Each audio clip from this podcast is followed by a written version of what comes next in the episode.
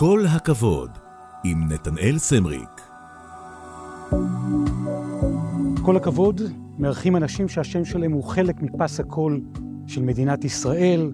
הפעם נשמע כאן במהלך התוכנית קול של אה, אחד מאחרוני הנפילים בפוליטיקה הישראלית, אם תרצו גם בפוליטיקה הבינלאומית, בעזרת בנו, עם תמונה אחת מתוך אה, הרבה מאוד תמונות והקלטות מתוך הארכיון כאן של אה, גלי צה"ל ובכלל. איתנו מר פרס, שלום לך. שלום שלום על במת בית היוצר של אקו"ם כאן בנמל אה, תל אביב, באולפן מיוחד שהקמנו כאן יחד עם צוות הדיגיטל שלנו. פרס, ממשקיעי ההייטק המובילים, ממייסדי קרן הון סיכון שמנהלת מיליארדי שקלים, טייס קרב, מסוקים, יושב ראש מרכז פרס לשלום ולחדשנות, וגם הבן של הנשיא התשיעי, של ראש הממשלה השמיני, של חתן פרס נובל, ושל ראש הממשלה שוב, אחרי רצח רבין. קודם כל, המון המון תודה שאתה מצטרף אלינו כאן, לכל הכבוד. הבן הצעיר, אבל מהבחינה הזאת יש כל כך הרבה קילומטראז' משותף שאתם עוברים ביחד. נתחיל בהקלטה, הקלטה מצמררת שדרכה את כל המדינה.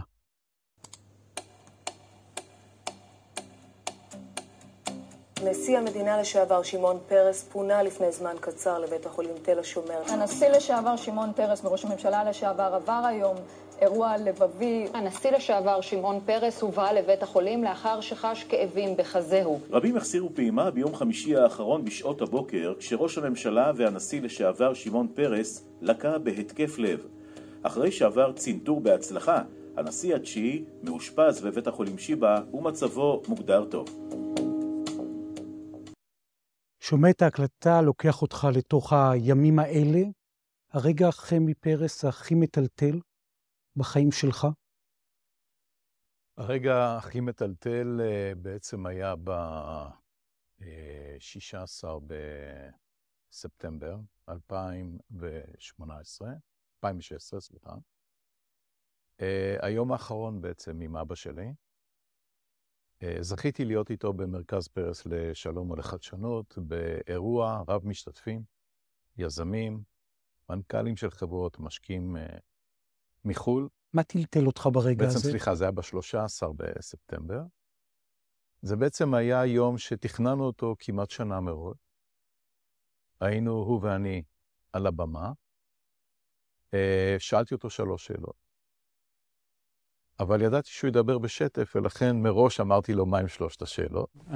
זה היה בערך, התחלנו ב-10 בבוקר, סיימנו את זה לקראת הצהריים, ואז הוא אמר לי, אה, הוא הזמין אותי לאכול איתו צהריים במרכז פרס, בקומה השלישית, בלשכה, וזאת בעצם הייתה ארוחת הצהריים האחרונה, המשותפת וגם שלו. אה, זמן קצר אחרי ארוחת צהריים הוא הרגיש לא טוב.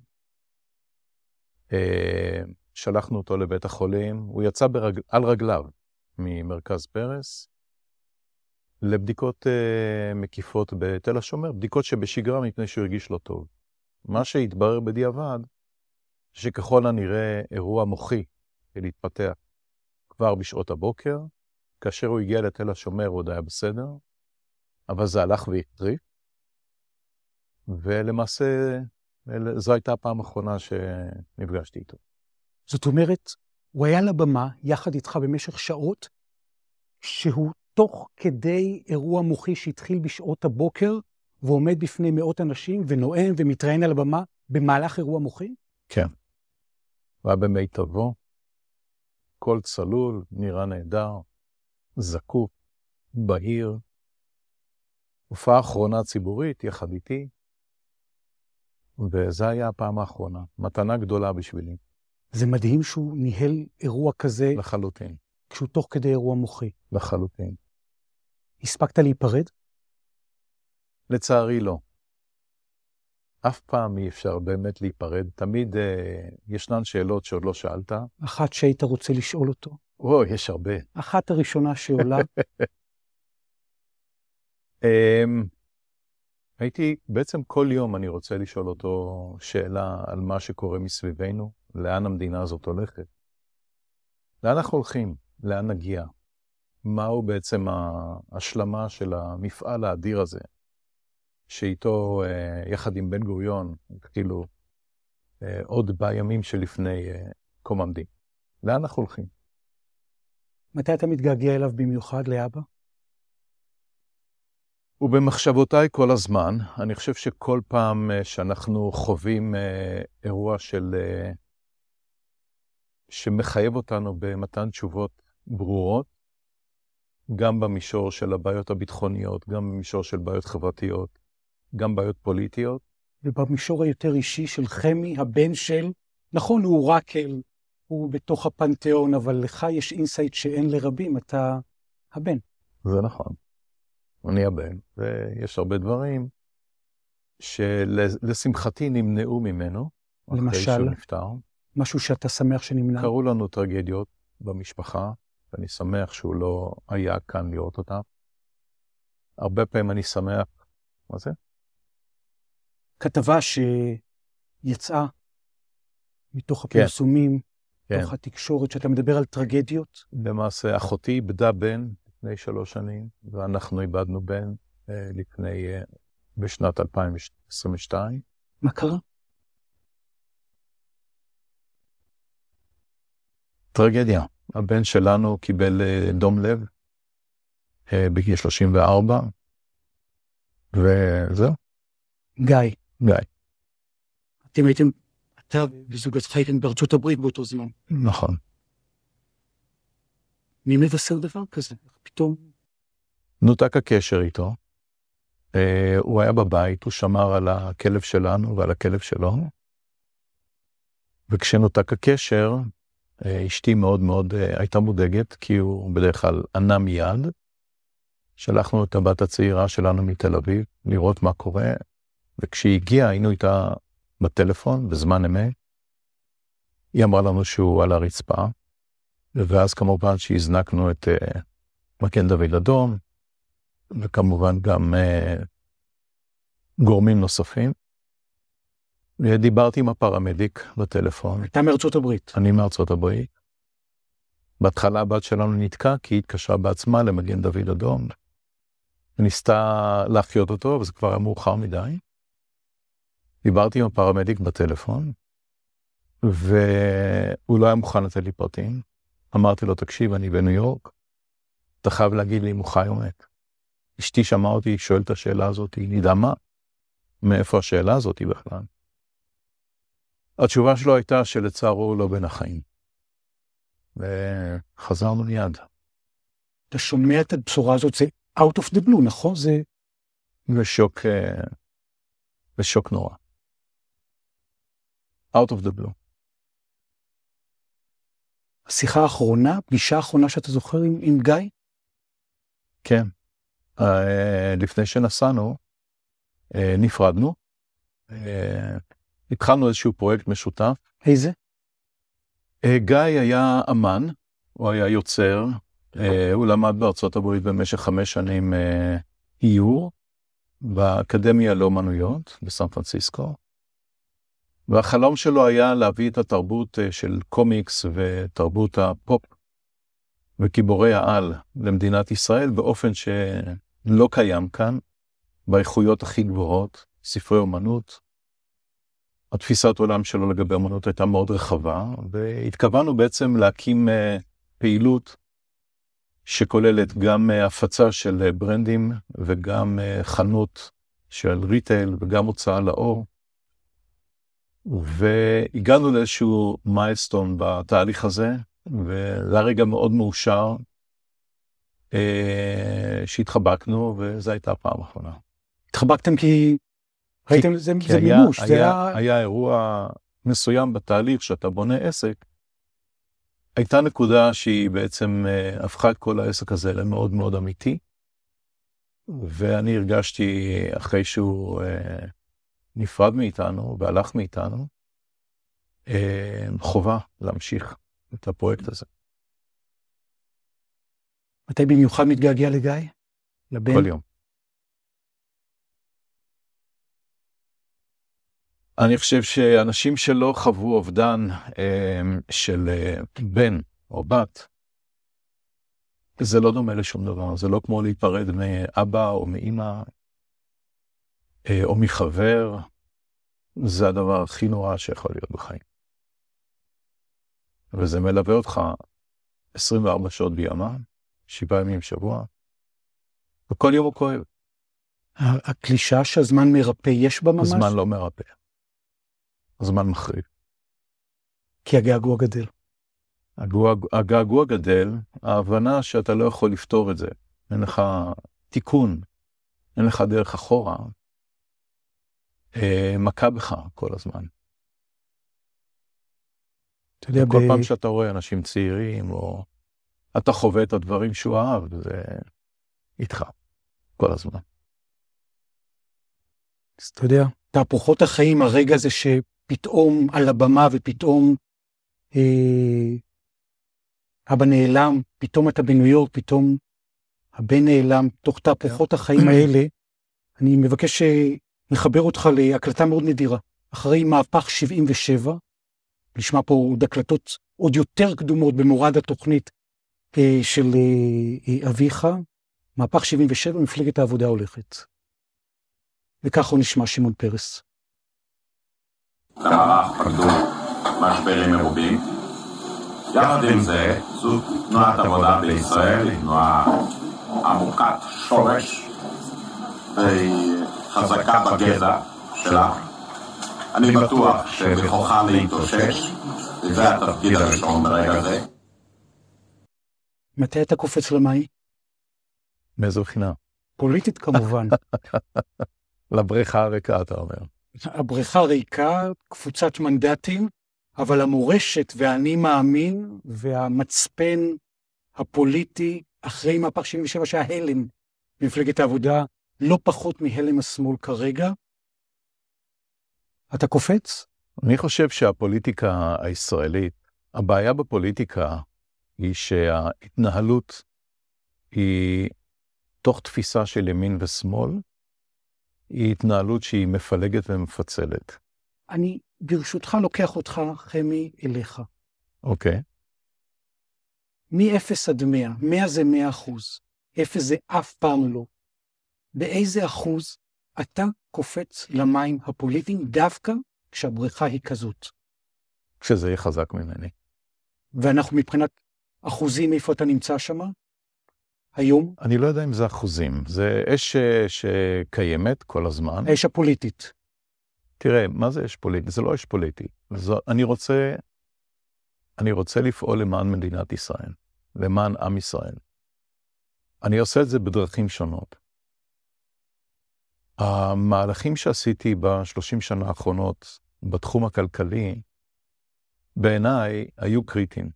כי מדינת ישראל, מעבר לעוצמה הביטחונית שלה, הייתה זקוקה גם לעוצמה כלכלית. אני האמנתי שהעוצמה הכלכלית שלה תבוא מכוח המדע והטכנולוגיה והיזמות והחדשנות, מפני שאין לנו כאן שום דבר אחר למכור. יצא עכשיו אה, מכתב הסטארט-אפיסטים, היזמים, אנשי הייטק, החברים שלך, שמתריעים שהמדינה הולפת להם עם הממשלה החדשה. מה תחושת הלב שלך? כמה אתה מודאג? קודם כל, אני, אני מודאג מפני שלמדתי שאסור לקבל שום דבר כמובן מאליו. כל מי שחושב שמחר מובטח, טועה, שוגה. אה, עד שהבן שלי אה, נפטר, החיים נראו אחרת. החיים הם שבירים, וגם מדינה היא שבירה. הרבה פעמים אתה רואה סימנים לתהליכים מאוד לא טובים. אתה יכול להשתיק את עצמך ולהגיד הכל יהיה בסדר. אני חושב שבתקופה הנוכחית יש סימנים מאוד מאוד מדאיגים לשלמותה של הדמוקרטיה בישראל. בסופו של דבר, אני מאמין במדינת ישראל, בטווח הארוך, אבל אני חושב שאסור לקחת את זה כמובן מאליו. אם שמעון פרס פוגש את נתניהו בלוח הדמיון, בלוח לב היום, ואתה זבוב על הקיר, איך אתה מדמיין שיחה כזאת? אה, מאוד זוהמת, מאוד כועסת. של שמעון פרס? בוודאי. אומר לו מה? אומר לו כל מה שהוא חושב על מה שקורה. שזה במילים? כל אחד יכול אה, לדמיין את התסריטים בעצמו. מילה אחת של, שאתה מרגיש שהייתה נאמרת שם? מילה אחת. תראה, כאשר מעבירים חוקים בדרך שבה העבירו אותה, כדי לכונן ממשלה, זה דבר שלא נעשה. כאשר מנסים לכופף את בית המשפט, אלה דברים שלא ייעשו במדינה דמוקרטית. אנחנו מדינה שאין לה בעצם חוקי יסוד, אין לה בלמים ואיזונים מספיק חזקים, ומוטלת החובה על המנהיגים שלנו לאחד את העם ולשמור על הדמוקרטיה. חמי פרס, אתה בתוך התהליך הזה בא ואומר מרד מיסים? לא. אתה בא ואומר, נעבור אני ואחיי ההייטק, לא. שזה, נעבור לפלו אלטו? לא, לא. אני אומר משהו אחר. מה אתה אומר? אני אומר שמדינת ישראל משולה בעיניי לרכבת שנוסעת על שני פסים מקבילים. פס אחד הוא הפס היהודי, הפס השני הוא הפס הדמוקרטי. כל עוד אנחנו נשכיל לשמור את שני הפסים האלה מקבילים, יצוקים, שורשיים ומקבילים, אין גבול לאן שהרכבת שלנו יכולה להגיע. ואם לא? ברגע שאחד הפסים ינסה לדרוס את השני, הרכבת תתהפך. מדינת ישראל.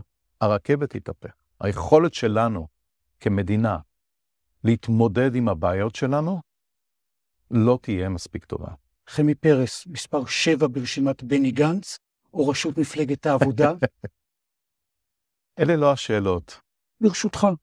יכול להיות שהן לא השאלות, אבל הייתי שמח. אני יכול להגיד לך שאני חושב שצו השעה שלנו זה לראות מפלגות שמייצגות אחדות, שיש בהם אנשים מימין ומשמאל, שרואים עין בעין את עתידה של מדינת ישראל, מפלגות שאין בהן קנאים, מפלגות שאין בהן קיצוניים.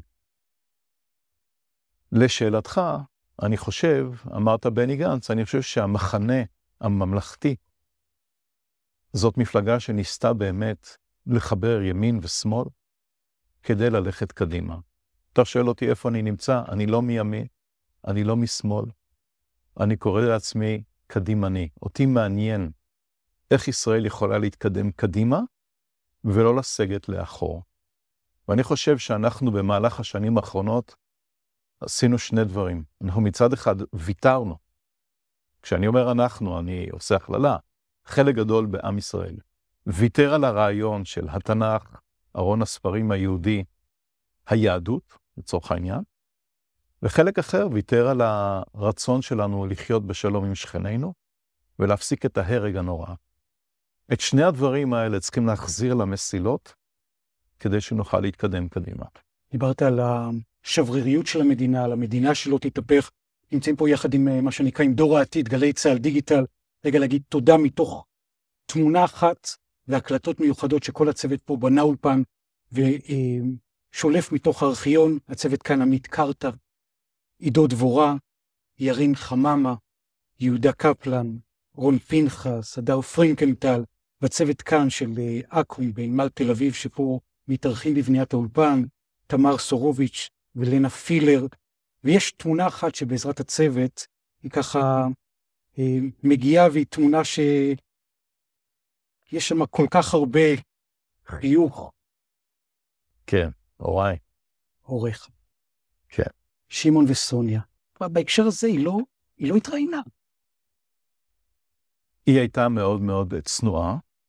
היא לא בחרה בחיים הציבוריים, הבחירה הייתה בחירתו של אבי. והיא חשבה שהוא צריך לעסוק בענייניו ולקבל את כל השקט שאפשר, להיות מסוגל להקדיש את חייו למה שהוא האמין בו, ולכן היא לא חשבה שהיא צריכה להתראיין. היא אמרה, לא המצאתי כלום. אני, אני זוכר עוד כמפיק צעיר בגלי צה"ל במחלקת החדשות, היה מין מכרז שהיה ברור שאף אחד לא זוכה בו. לא נכון. יהיה מפיק שיתקשר לגברת פרס, לסוניה פרס, באף אחד מהתפקידים, וירתום אותה לראיון בתוכנית הבוקר או הצהריים או הערב. אין מצב. אין מצב. הקלטה של אביך, שמעון פרס, בהתייחסות מאוד נדירה לאמא סוניה. סוניה הייתה אהבת חיי, וככה זה יישאר. אה, היא רצתה שנלך בדרך אחת, אני חושב שצריך ללכת בדרך אחרת. ולכל אחד זכות על שלום. לכל אחד הייתה בחירה אחרת. בחיים. בחיים. כל אחד האמין וחי על פי אמונתו. תקופת הנשיאות הייתה תקופה שבעצם הייתה הזדמנות אחרונה לאבא שלי להמשיך ולהשפיע, והוא עשה המון בשבע שנותיו uh, כנשיא. אימא שלי חשבה שכל עוד הוא עוסק בנושאים של ביטחון, כל עוד הוא עוסק בנושאים של שלום, אז להקדיש את חייו לחיים הציבוריים זה בסדר גמור. היא חשבה שבשלב מסוים... סוניה. כן, בשלב מסוים מספיק. היא רצתה את השנים האחרונות לחיות בשקט. איתו. איתו, בהחלט. אבל uh, הוא הקדיש את חייו למדינת ישראל.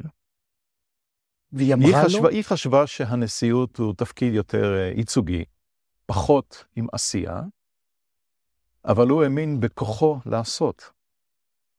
ולכן הוא בחר להמשיך וללכת בנתיב הזה של נשיאות. גם במחיר קרע. גם במחיר הכואב ביותר של קרע. ובתוך... מבלי לפגוע באהבה? כי בסופו של דבר, היא לא עברה להתגורר איתו בבית הנשיא. לא. היא שינתה את שם משפחתה לשם נעוריה טרם. היא לא שינתה את שם משפחתה, אבל הופיעה אה, בתיבת הדואר למטה, שכולם יכלו לראות. אה, הופיע, הופיע שם. זה גם לא היה שם משפחתה הקודם. שם משפחתה הקודם היה גלמן. אבל היא שמה גל.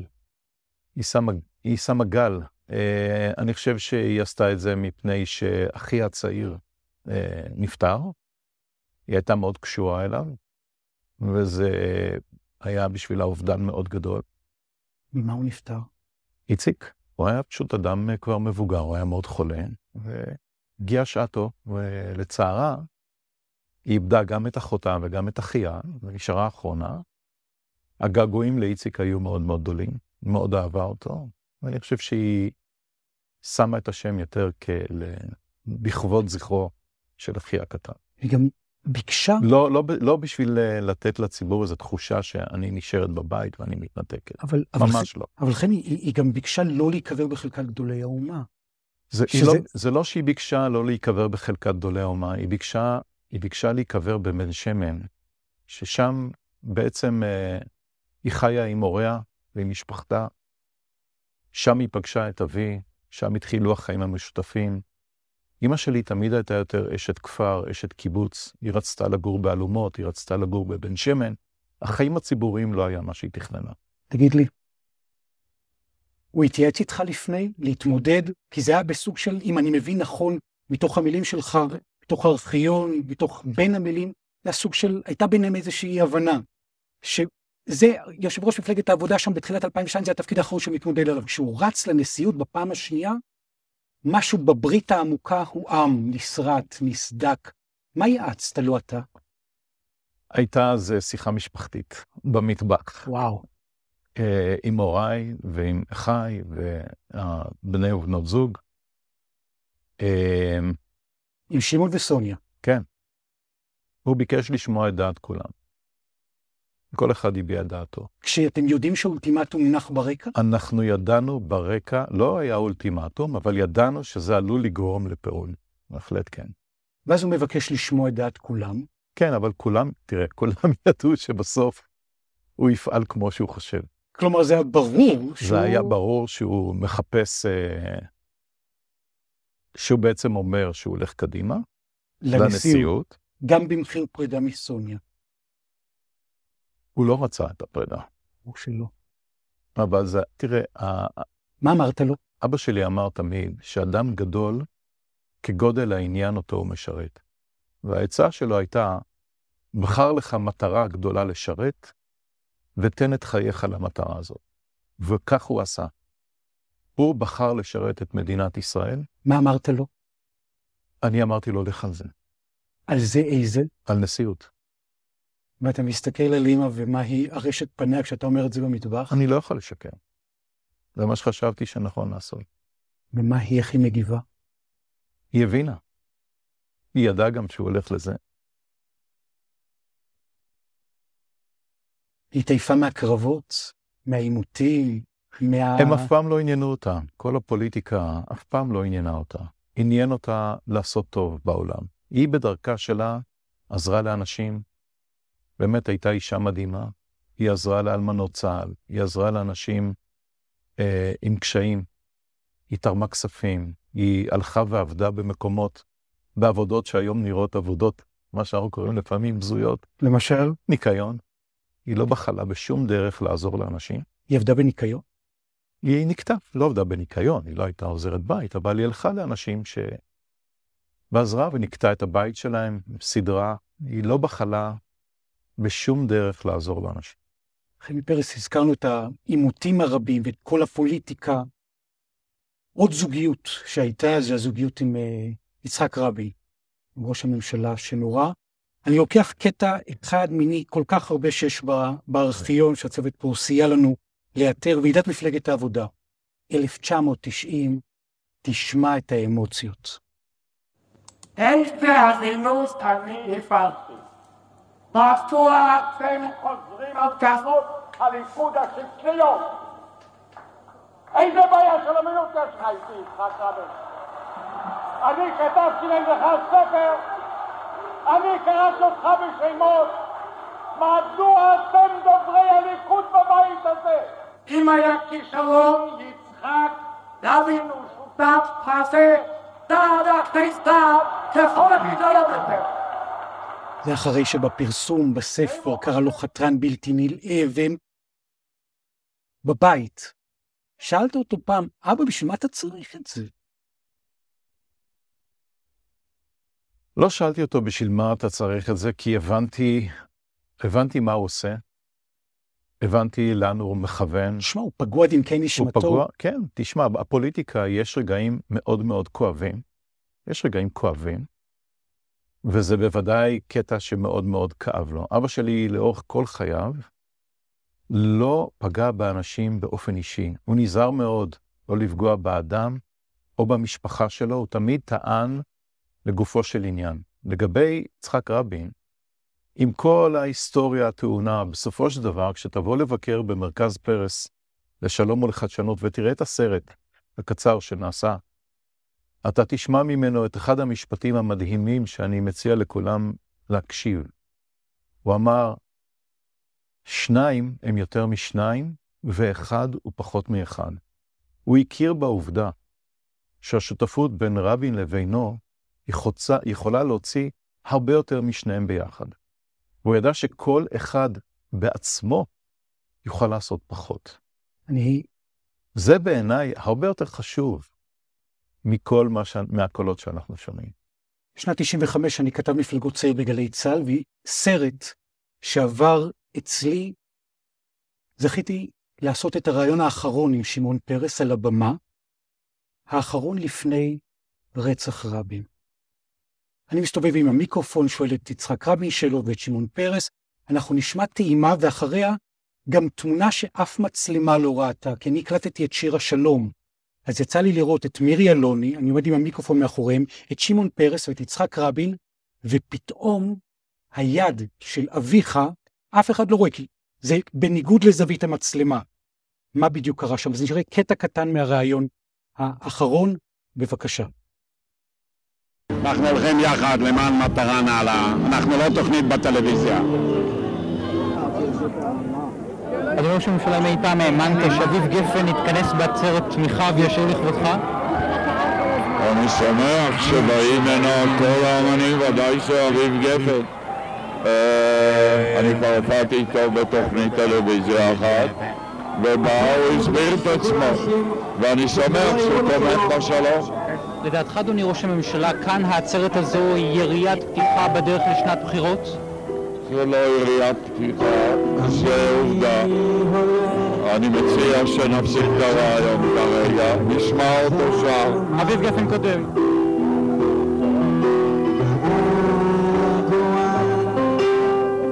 השיר של אביב גפן, אנחנו חוזרים, ממשיכים את הרעיון עם שמעון פרס, ממשיכים את הרעיון עם יצחק רבין. אתה שומע את ההקלטות ומה עובר לך בלב?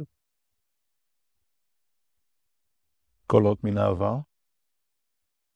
היה שם הרגע שעם כל האמוציות, כמו שהזכרת בסרט, במרכז פרס, פרס ורבין פשוט התחבקו עם גז'ה.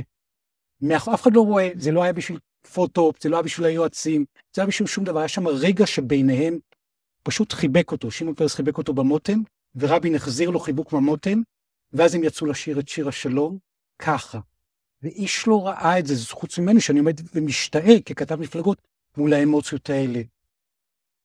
בסוף היה שם ריפוי, נכון? בזוגיות הזו. אני מאמין שכן. אני מאמין ששניהם הגיעו לאותה הבנה, כמו שאמרתי, שניים הם יותר משניים, ואחד הוא פחות מאחד. זה היה רגע של התעלות. ואתה יודע, כשאתה מגיע, לפעמים האירוע הוא הרבה יותר גדול ממך. הוא מוציא ממך דברים שאולי במחשבה תחילה לא היית נותן לרגש אה, לכוון אותך.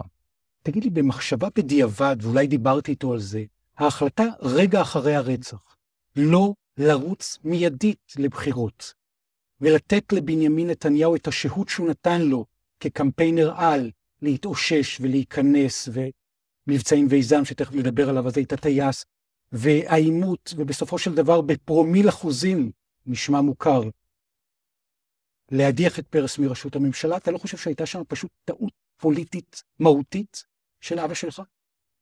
אין ספק שהייתה טעות פוליטית. של עם, מי? עם, של אבא שלי. אם אתה חושב רק פוליטיקה, אבל הוא חשב על המדינה, הוא לא חשב על הפוליטיקה. כלומר?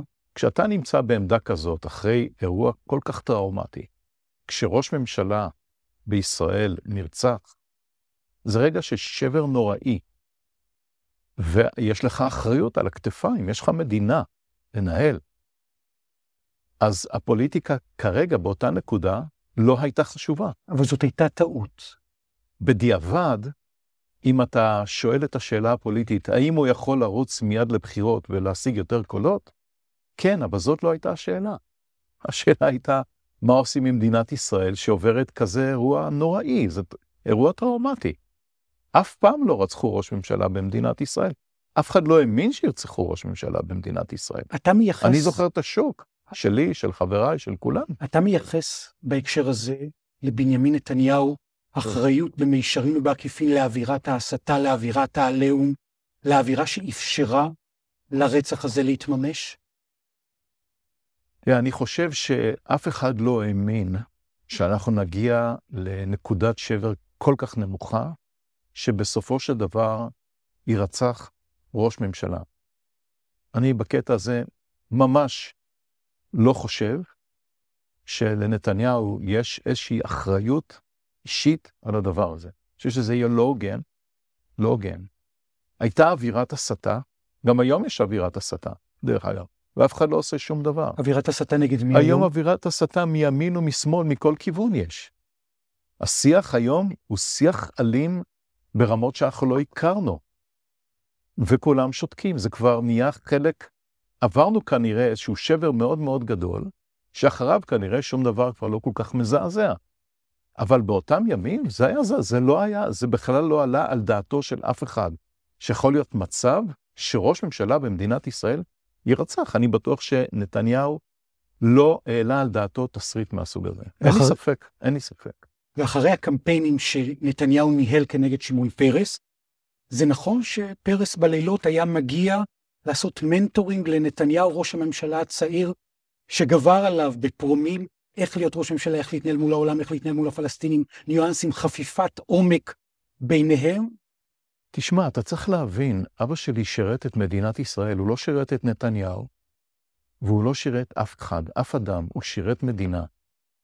ובכל הזדמנות שהיה בידו להשפיע, להשמיע את דעתו, לנסות לכוון, הוא גם היה אופטימיסט בקטע הזה שהוא האמין ביכולתו, בסופו של דבר, אה, לחדור דרך אה, כל המעצורים שיש ולהשפיע. היו מפגשים כאלה. מוכן, בוודאי שהרבה מאוד, הייתה גם הערכה אישית מאוד מאוד גדולה בין השניים. לכן אתה אומר שאם היום היה בחיים, היה נכנס אליו לחדר, סוגר את הדלת היה ורותח. בו, בו, תראה, היה יושב ומדבר איתו, היה אומר לו את דעתו. לא כחל לו סרק. היה אומר לו מה הוא חושב שהוא צריך לעשות. בוודאי. מה? מה היה צריך לעשות? במצב הזה, אז היו צריכים לעשות ממשלת אחדות. היו צריכים לעשות ממשלת אחדות, מפני שאי אפשר, יש מדינה, יש עם, יש עם. והמשפט? ואתה לא יכול, להקמה של, של ממשלה שנשענת על קיצוניים, זה דבר לא טוב למדינת ישראל. והמשפט? המשפט צריך להתנהל בבתי המשפט בירושלים. ובני גנץ ויאיר לפיד? הוא צריך להיות לפיד? לחלוטין, סליחה, הוא צריך להיות לחלוטין מחוץ למערכת הפוליטית. ושני פוליטיקאים מהצד השני שפשוט לא, לא רוצים. בסדר, אז אנחנו משלמים מחיר על זה. אין, שום דבר לא בא בלי מחיר. יש ויכוח, אנשים יש להם דעות כאלה ודעות אחרות. אני חושב שמה שמדינת ישראל צריכה, לאור האתגרים הנוראים שעומדים בפניה, היא צריכה ממשלת אחדות. היא צריכה לחשוב איך הולכים קדימה, ולא איך מפלגים. תראה את היכולת, את האקרובטיקה המילולית לאורך זמן, הקלטה, שמעון פרס סביב נושא ההתנחלויות, שהוא כל כך בוער, ההתנחלויות. סליחה על המילה כיבוש, סליחה על המילה מערכות יחסים עם מיעוטים בתוך הארץ הזאתי, תשמע את שמעון פרס אומר גם, ואחר כך גם. זו שגיאה פוליטית ממדרגה ראשונה. זה להפנות את כל תשומת הלב של העולם על נושא שכולם מאוחדים נגדו, עניין ההתנחלויות. מדוע מותר ליהודים להתיישב בארגנטינה או בוויליאמסבורג, בלונדון, בפריז, במקום היחיד שאסור להם להתיישב בגלל היותם יהודים, זה יהיה תחת ממשלת ישראל. מה ההיגיון שבדבר? אני מתחיל להתקשות בהיגיון כאשר אומרים ככה, ברמת הגולן מותר, בהרי שומרון אסור. אני שואל מדוע? אז אומרים לי שהרי רמת הגולן הם גבוהים. אז אני שואל, והרי השומרון הם נמוכים? אומרים רמת הגולן מגינה על עמק החולה, והרי השומרון לא מגינים על השפלה, אין כל היגיון לעניין. מה אתה אומר? היום. מאיזה בחינה? התנחלויות, כן או לא?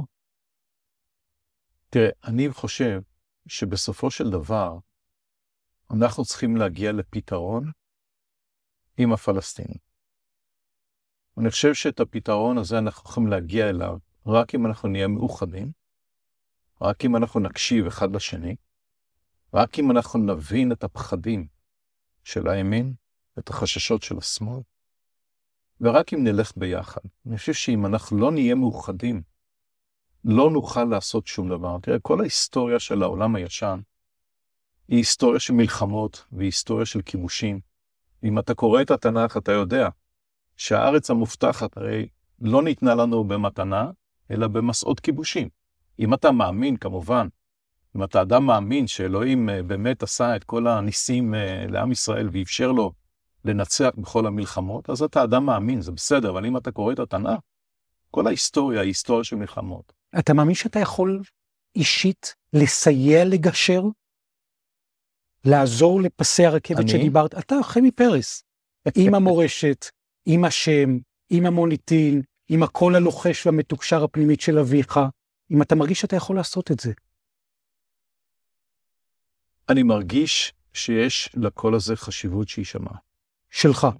גם שלי, בעיקר של אבי, אבל אני חושב שאנחנו הפסקנו להקשיב אחד לשני. אנחנו כל כך עסוקים בלהטיח האשמות אחד בשני, ולייחס את הטרור לצד כזה או לצד אחר. הטרור ילווה אותנו כל הזמן, כל עוד לא תיפתר הבעיה עם הפלסטינאים.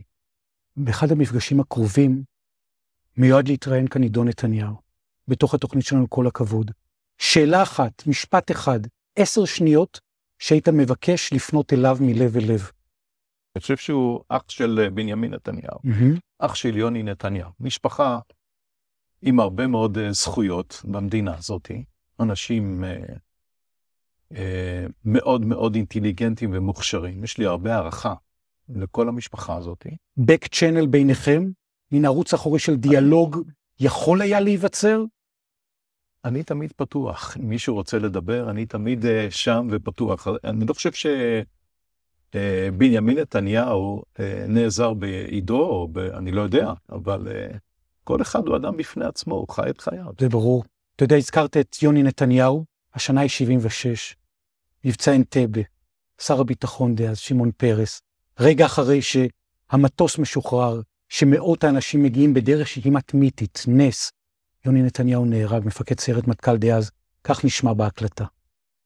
פעולה זו היא פעולה של צבא הגנה לישראל, היא פעולה ישראלית גרידא על דעת ישראל, על אחריות ישראל ובידיעת ישראל, וכל סיכון שהיה בה, ישראל נתנה, נטלה אותו, וכל הישג שהושג בה שייך גם כן למדינת ישראל. כן, אני זוכר את הימים האלה. אתה יצאת לקורס טיס אז. אני באוקטובר יצאתי, זה היה נדמה לי ביולי 76. אני זוכר את הלילות ללא שינה. אני זוכר את הטלפון האדום מצלצל. גרתי אז עם הוריי ברמת אביב, ואני זוכר את הטלפונים מצלצלים כל הלילה. אני זוכר את הימים האלה, אלה היו ימים מאוד מאוד uh, מותחים. החוויה שהכי זכורה לך מאותם ימים? בעיקר הטלפונים, הטלפון האדום שמצלצל uh, בלילות. ומאיר את כל בני הבית באופן טבעי. ו... כן. מאיר את כל בני הבית. Uh, שקט מאוד מאוד מתוח, לא דיברנו על זה. אני ידעתי שמשהו קורה. היה ברור לי שמשהו יקרה. אין איזה סימן, אבא, תקשיב. אני מאוד נזהרתי. גם לא בשאלה, במטבח, באגביות. לא. אף פעם? תראה, תמיד למדנו בבית להפריד בין החיים הפרטיים לבין החיים הציבוריים, הפוליטיים. תמיד השתדלתי לא אה, לשאול את אבא שלי שאלות שהוא לא יוכל לענות לי עליהן. הבנתי שמשהו קורה, וידעתי שאם אני אשאל, אסור לו להגיד לי. אז חסכתי ממנו את השאלות. קורס 87, קורס טיס. נכון. צ'וקו, רון ארד. נכון. בן קורס שלך. נכון. תן לי תמונה אחת שחרוטה לך בלב שלך עם רון ארד. סופר אינטליגנטי, רושם במחברות uh, בתקופה שכולנו במסעות uh, מעשן כל הזמן. מעשן? מעשן. Uh, מהיר מחשבה, תזזיתי, מאוד מאוד uh, מרושל ושלומפר. זה הצ'וקו. זה הצ'וקו. לא היינו חברים uh, קרובים uh, בקורס, אבל uh, הוא, הייתה, הוא היה דמות מאוד מאוד בולטת, מאוד כריזמטית, שאי אפשר להחמיץ אותה. בן אדם שזז כל הזמן ואי אפשר להחמיץ אותו. אי אפשר להחמיץ אותו. אתה מאמין שהוא חי? היום? לא. לצערי הרב, היום אני לא חושב שהוא חי.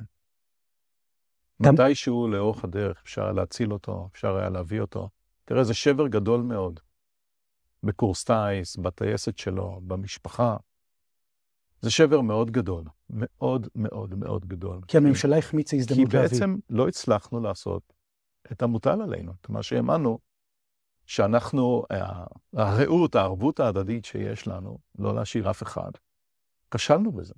במבחן התוצאה כשלנו בזה. כי היו הזדמנויות לסגור היו עסקה. היו הזדמנויות. לסגור עסקה ולהביא את רון ארד לארץ. היו הזדמנויות. חי. נכון.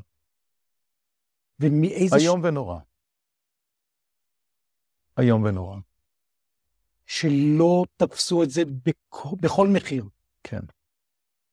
כן. שלא הצלחנו. שלא, כנראה לא עשינו מספיק. אני מאמין שהרצון הטוב היה לאורך כל הדרך. אבל במבחן התוצאה פספסנו.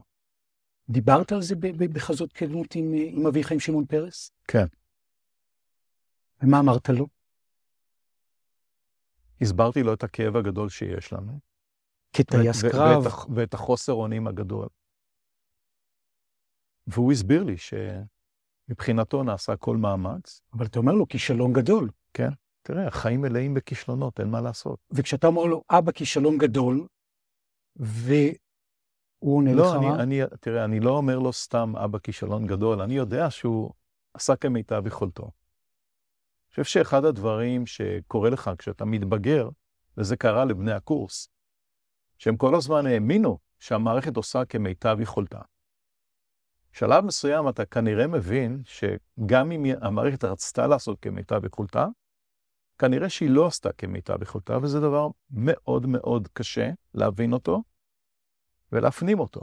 כשאת אומר... כשאתה, כשאתה אדם צעיר, כשאתה טייס בחיל אוויר, ואתה, אה, אה, מחנכים אותך לערכים, ולתת את המקסימום שאתה יכול, וכאשר עושים תחקירים שהם כואבים, עד כדי כאב, שתחשוף את כל הטעויות והתשגיאות שלך, אתה מאמין באמת ובתמים שהמערכת עושה הכל.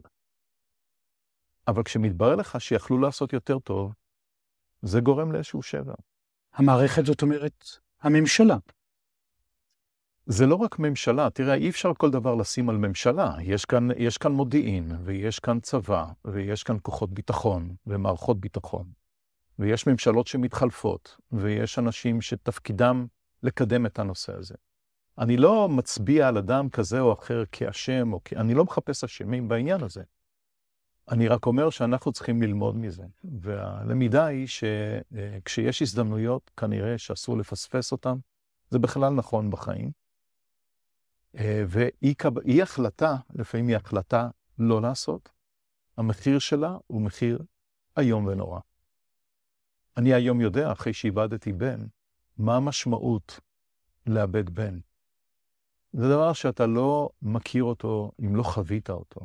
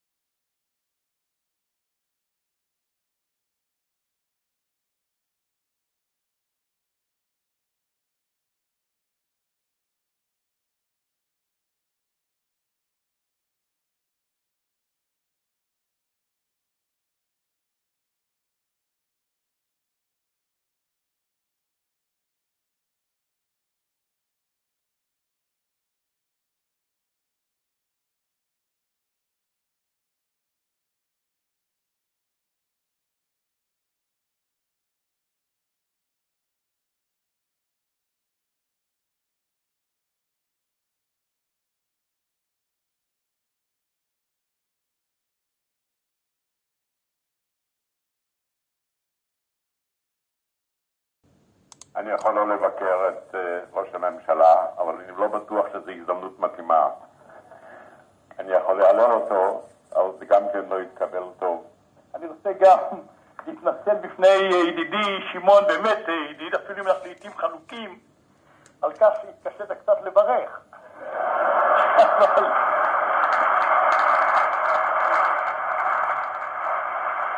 דור הנפילים האחרון זה סיפור אהבה מאוחרת שנרקם שם ביניהם.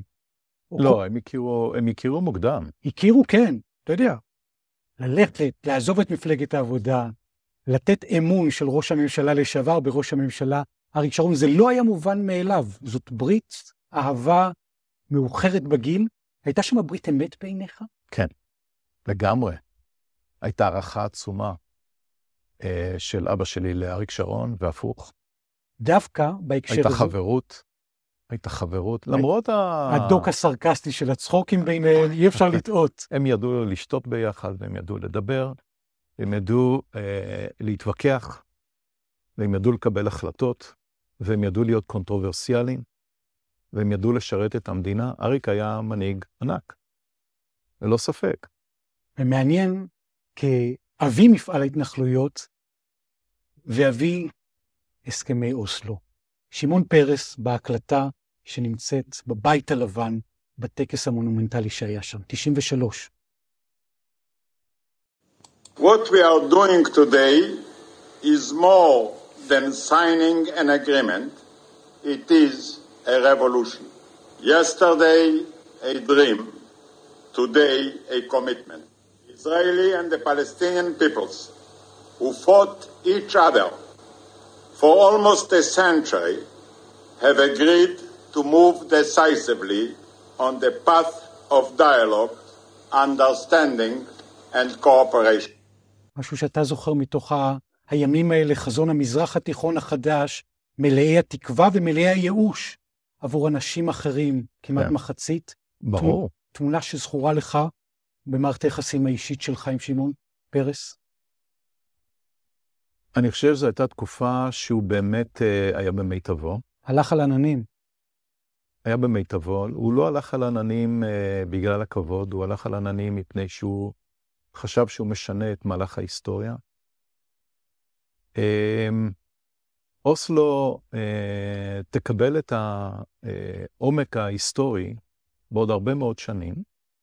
כי בינתיים הסלוגן של מכונות הרעל, של פושעי אוסלו, והזעם וכולי... היו ש... פושעים, היו פושעים, היו פושעים שרצחו אנשים.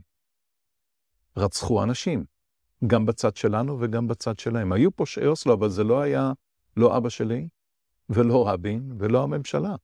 הם ניסו באמת ובתמים להגיע לשלום ולהציל חיים של אה, אנשים צעירים, שעתידים להמשיך ולשלם מחיר מאוד גדול לאורך הרבה מאוד שנים על הסכסוך. אתה שלם היום גם במרחק ההיסטוריה הלא רבה, מה שנקרא, רק מה שנקרא, כמה שנים שעברו מ-1993, שלם עם ההסכם שנחתם, או היום היית אומר לאביך, אולי עוד מחשבה נוספת. רגע, רגע, רגע. אולי בעצם זה פח יקוש, הוא יגיע... זה לא, זה לא חוכמה במבט לאחור לתת עצות. הדברים נעשו בזמן אמת. הייתה אופוריה, או הייתה מחשבה שבאמת שינינו את מהלך ההיסטוריה, שהוא שינה את מהלך ההיסטוריה, וזה יכול היה להיות. אם לא היו קורים סדרת אירועים, רציחות, משני הצדדים, כמו שאמרתי, גם הרצח אה, במערה. ברוך ו- גולדשטיין. כן, וגם רצח אה, אה, רבין, הקיצוניים משני הצדדים טרפדו את ההסכם, טרפדו את המהלך הזה. זאת אומרת, אתה בא ואומר, ברוך גולדשטיין ויגאל עמיר טרפדו את הסכם אוסלו? אני אומר שמתנגדי השלום טרפדו את ההסכם הזה. גם מצד החמאס והפיגועים שהיו. מכל הכיוונים. מכל הכיוונים. אבל אנחנו לא יודעים היום, קשה לנו במבט לאחור, כמו שהאמריקאים אומרים, in hindsight, mm-hmm. בהסתכלות לאחור. אתה לא יכול לדעת מה באמת היה קורה. אילו רבין לא היה נרצח, ואילו uh, לא היו uh, פיגועים של uh, טרוריסטים פלסטינאים, אילו היו משתלטים על המעשי רצח, יכול להיות שהיינו מתקדמים. עובדה, עד היום, אף אחד לא השג לאחור את הסכם אוסלו, עד היום. עד היום זה יהיה כנראה הבסיס העתידי לכל מה שקורה במזרח התיכון. והמשפט האמיתי זה משפט שנצטרך לראות אותו בעוד כמה עשרות שנים. זה מוקדם מדי לשפוט את, אה, את הסכמי אוסלו. האם זה היה דבר נכון לעשות? לדעתי, דבר נכון לעשות. האם הוא נעשה באופן הדוק, שלם וסגור? האם הציבור היה מוכן לכל המהלך הזה? כנראה שלא. כנראה שלא, מפני שבסופו של דבר, את השלום הזה היה צריך, כנראה, אה, זה היה, זה היה מהלך מאוד מאוד מהיר, שכנראה היה קשה מאוד לעכל אותו. אתה יודע... לא ניתן זמן לעכל אותו. אפרופו עיכול הציבור, ואפרופו מערכת היחסים הקונטרוברסלית של שמעון פרס עם הציבור, שידע עליות ומורדות ועליות ואהבה ושנאה, גם התקשורת הייתה שמה בין לבין איזשהו buffer, איזושהי ממברנה מאוד מאוד נוקשה, מערכות היחסים היו לא פשוטות, אפרופו הקריירה שלו. בוא נשמע קטע אחד, טעימה אחת מהקלטה, ערב חדש. זה המקום לפנות ללשכת שר האוצר, ערב טוב לשר האוצר שמעון פרס. האם אה, אתה שותף לקביעה של סגנך? יש לך שאלות ליוסי ביילין, שאל את יוסי ביילין, אני לא יודע בדיוק מה הוא אמר. אתה עוד לא שמעת את שאלתי ואתה כבר משיב? כן. שמעתי כבר את שאלתך קודם, עוד לפני שבאתי אתה עוד לא שמעת את שאלתי, ואנא, תאפשר לי לשאול, ואז תחליט אם אתה רוצה להשיב. כן. השאלה אם אתה סבור שיש עוני בישראל, או שזה רק נתון סטטיסטי. אני סבור שיש עוני בישראל. אתה סבור שיש אנשים הרעבים ללחם היום במדינה? רגע, מה זו חקירה? זו שאלה, מה דעתך? מר פרס, אינך רוצה, אינך רוצה להתראיין, אנחנו יכולים להפסיק את הרעיון. בהחלט אפשר להפסיק את הרעיון. אני מאוד מודה לך, אנחנו נעבור הלאה. איזה אמוציות. מ-0 ל-100, קרבות סכינים, אגרופים, בתקשורת גם. היה שם משהו חסר חמלה, נכון? באופן שהציבור והוא, התקשורת שהדהדה את זה, לא פעם ולא פעמיים שהוא מצא את עצמו ממש בקרבות אגרוף. תראה, הוא, הוא סבל המון מהתקשורת ומהציבור.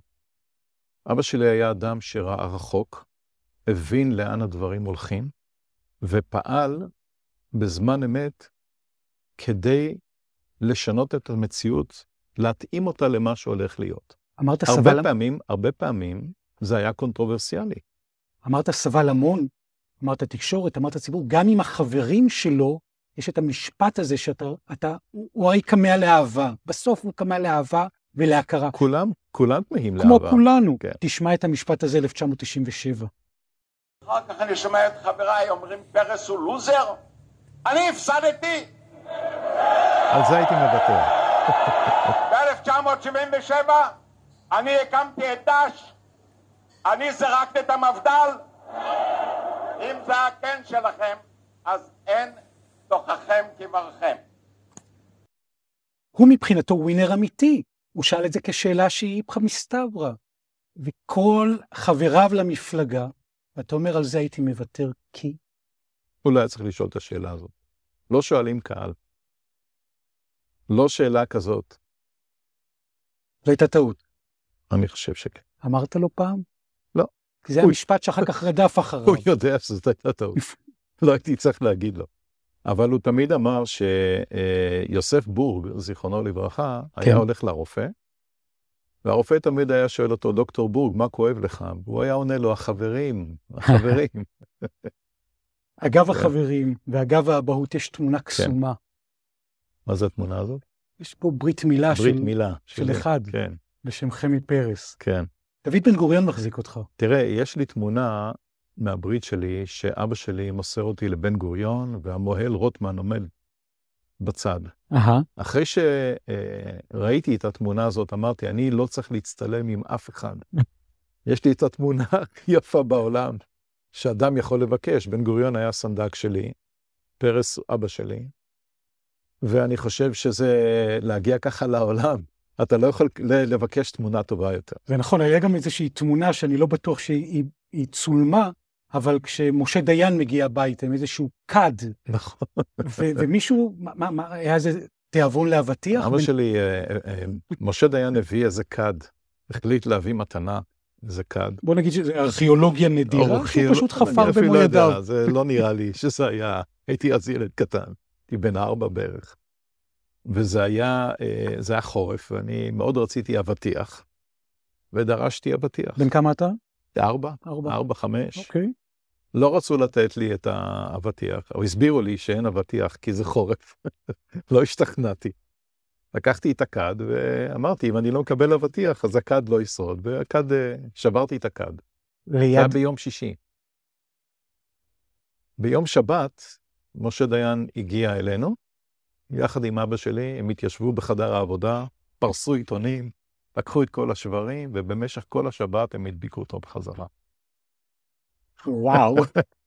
אני יודע לגרום גם לשיתופי פעולה, כמו שאתה רואה, יוצא דופן. ומה שנקרא, עם דבק, סוג של דבק שלוש שניות דאז, ואמרו לך משהו, דיין? לא, לא כעסו עליי. כלום. הבינו, ילד קטן. לא- אגב, זה נכון, אפרופו אה, איזה כמיהה לאבטיח, שהיה איזה משפט סיום כשאתה קם מהשולחן, שכל פעם היה, תודה רבה, היה טעים. אמא שלי לימדה אותנו. שהוא?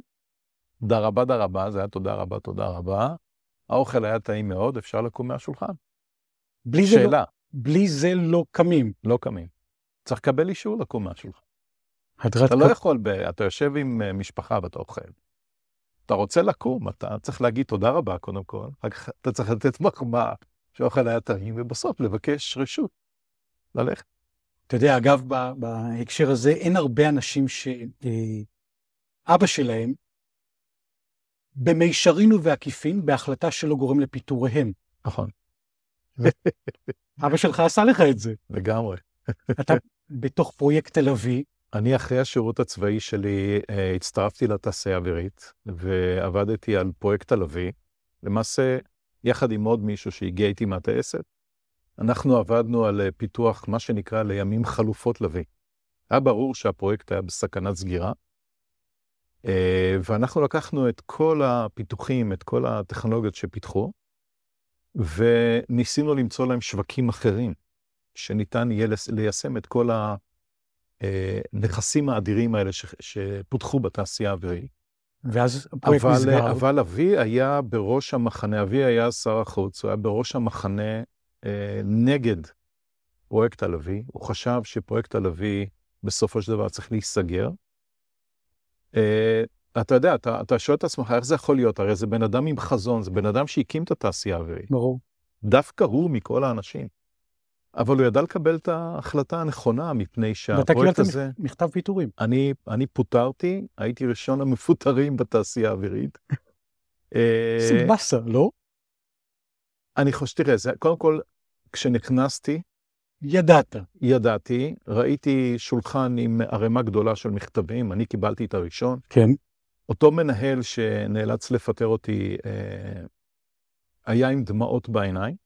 זה היה קטע מבחינתי הכי משפיל בחיי, כי אני חושב שלהיות מפוטר זה דבר מאוד מאוד משפיל, לא משנה מה הסיבה. הכי משפיל בחיי. כן, זה, אדם, זה, זה דבר, אני הרגשתי מושפל. כי מה? כי כששולחים אותך הביתה, כשאתה עובד במקום, ואתה נותן באמת את כל, את כל כולך למען הפרויקט, או למען המטרה, ושולחים אותך הביתה, ולמחרת אתה לא יכול לבוא יותר, אז זה דבר משפיל. אני הרגשתי השפלה מאוד מאוד גדולה. אבל הבנתי, כמובן, זה לא היה... דיברת על זה איתו אי פעם? לא. על ה... לא. הוא עשה את מה שהוא צריך לעשות. היו לזה השלכות מבחינתי ברמה האישית, שבאמת uh, פוטרתי, אבל אני לא הייתי היחיד. בעצם uh, אלפים פוטרו. אז אני לא יכול להגיד שזה היה מכוון, uh, כי אני חושב שדווקא עצם העובדה שהוא הלך נגד הפרויקט, למרות שהוא ידע שאני עובד בתעשייה האווירית, אני חושב שזה מראה על, על גדולה. אתה יודע, דיברת בהקשר הזה על רגעים של, של, של השפלה. ופתאום, רק לפני קומץ שנים, יוצאות בתקשורת מין כתבות ופרסומים מהסוג הזה. ואני רוצה לדעת בתור הבן, מה, מה הרגשת בלב, דווקא הלב הגדול והחיבור לאבא, ו- ו- ופתאום יוצאות כתבות מהסוג הזה ופרסומים.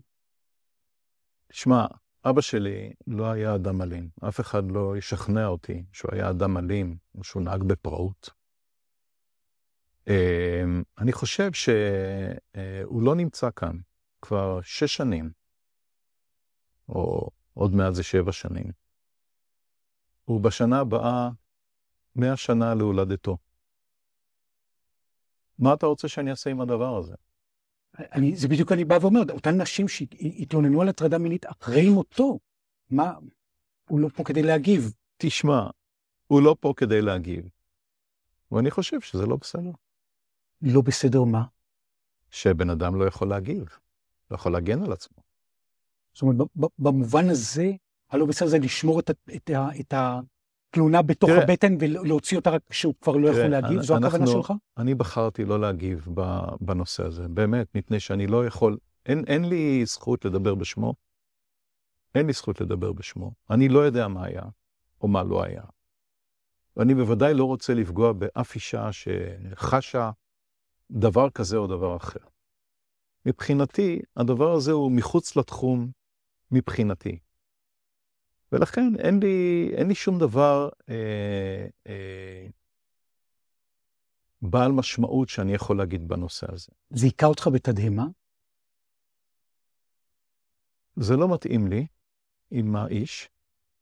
אה, האם זה היכה אותי בתדהמה? לא. אני אדם מבוגר, ואני יודע שבין נשים לגברים, זה גם הייתה תקופה לגמרי אחרת. יש מחשבות, יש ציפיות, יש הבנות. לפעמים בן אדם מבין דבר כזה או דבר, דבר אחר. אם הייתה, אני, אתה שואל אותי אם הייתה בו כוונת פגיעה, הוא לא רצה לפגוע באף אדם, אף פעם לאורך כל חייו. כך הכרתי אותו. מכאן אני מניח את הדבר הזה, וניתן אה, כל אחד אה, עם אה, מחשבותיו, וכואב לי. הוא עשה, הוא באמת נתן את כל חייו למדינת ישראל. את כל כולו. באמת ובתמים. הוא היה אדם טוב. הוא היה אדם רגיש. ניסית ליצור קשר איתם כדי לא, איכשהו ליישב את זה? אין לי, לא, הם לא, לא, לא דיברו איתי. ראית את זה בתקשורת פתאום? כן. ראיתי את זה בתקשורת, וחשבתי שאין לי מה להגיד בעניין, אני לא... אני לא צד לעניין. ברשותך, יש uh, הקלטה מאוד מרגשת מחגיגות התשעים. אוקיי. ברברה סטרייסנד, על הבמה. אתה היית כמובן בתוך, ה... בתוך כן. האולם, עם השיר על people. אבינו מלכנו. גם אבינו מלכנו. וגם? וגם people. people כן, who people. needs people. כן. בבקשה.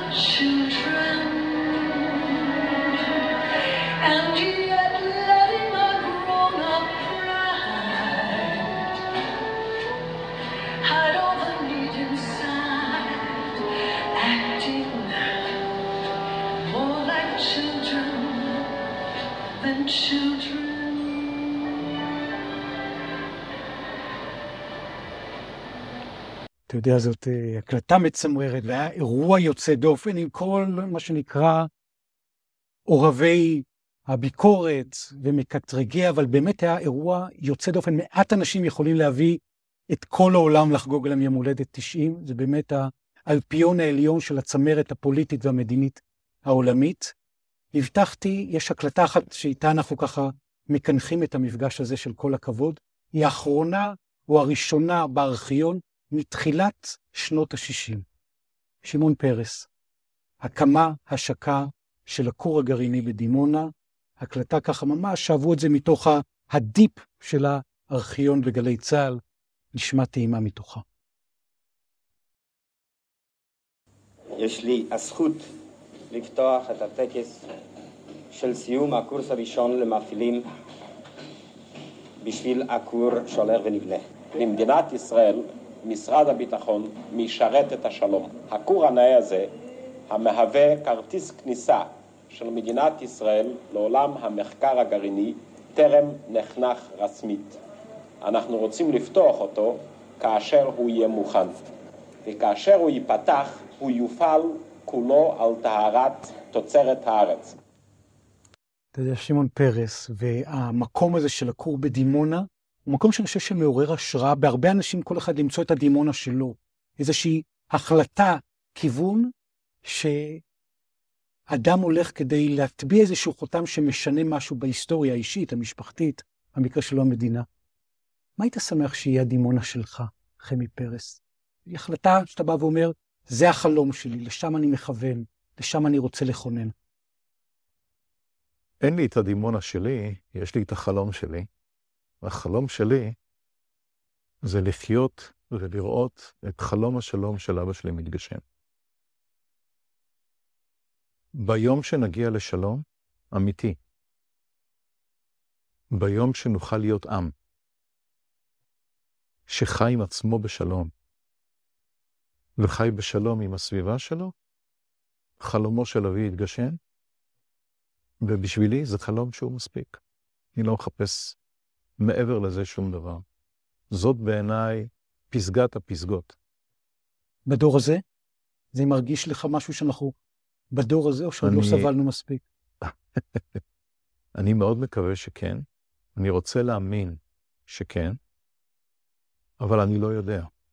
אני רציתי מאוד שזה יקרה בחייו, זה לא קרה בחייו. בחייך? אני לא יודע. אני, אני אגיד לך משהו, תראה, כש, כש, כשהקימו את קדימה, אה, נפגשתי עם אריק שרון, לבקשתו. הוא קרא לי לפגישה בחווה. שאלתי את אמא שלי מה לעשות. היא אמרה לי, אם ראש הממשלה קורא לך, תלך. נסעתי, ונפגשתי איתו, והוא דיבר על ליבי, אה, שאבא שלי אה, הצטרף אליו לקדימה. ושאלתי אותו את השאלה הזאת, על שאלת השלום. הרי כל אחד רואה דבר אחר.